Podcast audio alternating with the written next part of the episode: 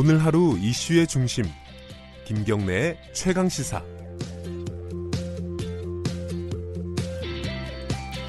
네, 김경래 최강 시사 듣고 계시고요.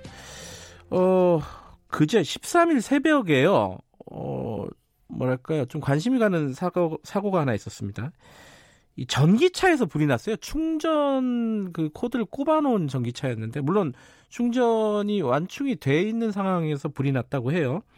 음, 근데 이게 그 현대차 모델이죠. 코나인데 어, 비슷한 사고들이 좀 잇따르고 있습니다. 이 전기차 가시신 분들 혹은 이제 전기차로 한번 바꿔볼까 하시는 분들은 조금 어, 불안하신 부분들 있을 것 같습니다. 그래서 전문가한테 좀 여쭤보겠습니다. 대림대학교 자동차학과 김택수 교수님 연결되어 있습니다. 안녕하세요. 네, 안녕하세요. 어, 아, 죄송합니다. 김필수 교수님이 시죠? 네, 네, 네, 죄송합니다. 유명하신 분인데 제가 이름을 헷갈렸습니다. 그, 이게, 어, 충전 때문에 벌어진 사고라고 보십니까? 뭐, 이제, 아직까지는 밝혀지진 않았지만 어떻게 좀 보세요? 뭐 일반적으로 충전일 가능성도 상당히 높다 보고 있습니다. 그래요? 우리가 음. 이 전기차를 하면은 휴대폰하고 똑같이 생각하시면 될 것 같아요. 물론 아. 이 휴대폰에 들어가는 리튬이온 배터리 자체가 워낙 용량도 크고 보호 장치가 워낙 잘 돼 있습니다. 네. 왜냐하면 네. 사람이 타고 다니고 또 충돌했을 때 충격이나 이런 것들도 보호할 수 있게끔 만들어져야 되거든요. 네. 근데 휴대폰 같은 경우 이제 간혹 그 국내도 그렇고 해외에서도 화재가 생기거나 폭발하는 경우 있지 않습니까? 아 있었죠. 어, 예. 어, 예. 충전할 때 예를 들어서 화재가 생긴다든지, 네.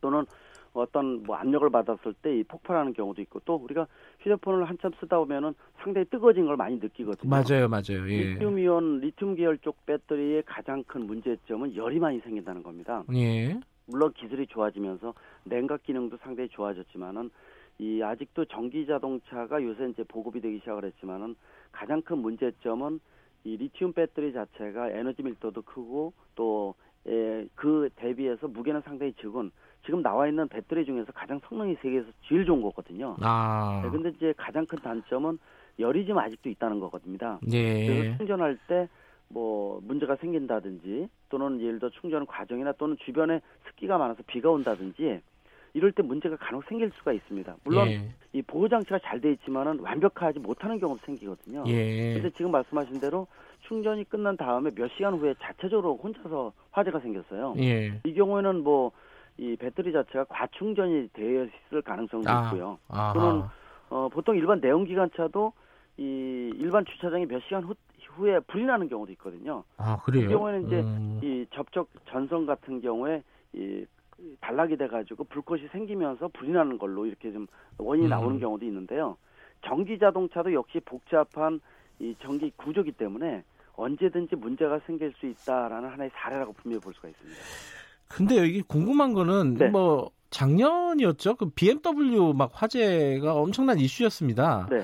이제 내연기관, 그러니까 뭐 가솔린이나 디젤 이런 내연기관과 비교해서 전기차의 뭐 화재나 폭발 위험성이라고 할까요? 네. 이거는 상대적으로 비교해 보면은 비교할 수 있나요? 어떤 어떤 게 더 안전한 겁니까? 어 아직까지는 비교하기는 좀 어렵다고 아, 그래요? 있는데요. 음. 내연 기관차가 부품이 한 3만 개면은 네. 이 전기 자동차는 부품이 한 만 3, 4천 개에서 만 7, 8천 개입니다. 한 반 정도뿐이 안 그래요? 어허. 네. 그러니까 구조적으로 굉장히 간단하고 어, 또 공간도 상당히 많거든요. 네. 그러나 아직까지 올해 말이나 내년 초 국내도 보급 대수가 누적 대수가 10만 대뿐이 안 됩니다. 네. 그러다 보니까 아직 경우의 수가 적다고 볼 수가 있지만은 아하. 지금 내연기관차는 등록된 대수가 2,300만 대거든요. 예. 그러니까 단순 비교하기는 어려운데요.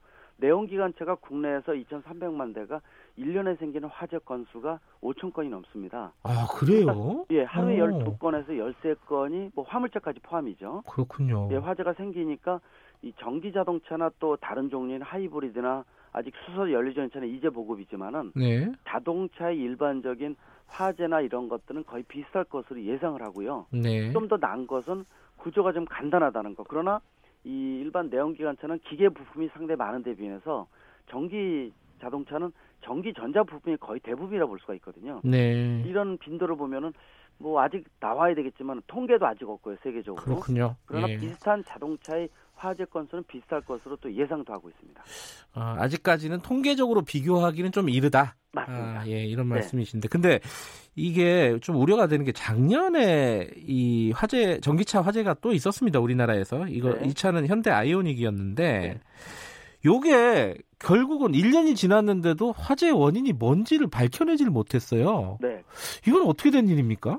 어, 자동차 화재는 내연기관차도 그렇지만은 화재가 생기면은 발화의 열이 워낙 높아가지고요. 예. 발화의 원인까지 다 녹아내립니다. 음. 그러다 보니까 국가수에서도 자동차 화재 중에서 원인 불명인 경우가 상당히 많거든요. 네. 어, 전기 자동차도 예외는 아니라고 볼 수가 있는데 아마 배, 밑에 바닥에 배터리가 많이 깔려 있고 전기 자동차의 약 40%의 가격까지 해당되는 게 배터리라고 볼 수가 있어요. 네. 배터리가 어떻게 보면 가장 비용도 크지만 심장이라고 볼 수가 있습니다. 네. 근데 대부분 이 일반 내연기관차에 비해서 엔진 오일이라든지 이런 소모품이 거의 없기 때문에 이 자동차 소유자는 사실 관리적인 부분에 있어서 내연기관차보다 훨씬 더 간단합니다. 음흠. 따라서 화재의 원인에 대한 것들은 내연기관차는 무상 AS 기간이 끝나면은 자동차의 관리적인 부분으로 가는 경우가 많아서 이 나중에 책임이 자동차 운전자의 책임이 상당히 많습니다. 근데 내용 전기차만 하더라도 보급된 지 몇 년 되지도 않았고 네. 구조도 간단하고 소모품도 교환이 많이 없기 때문에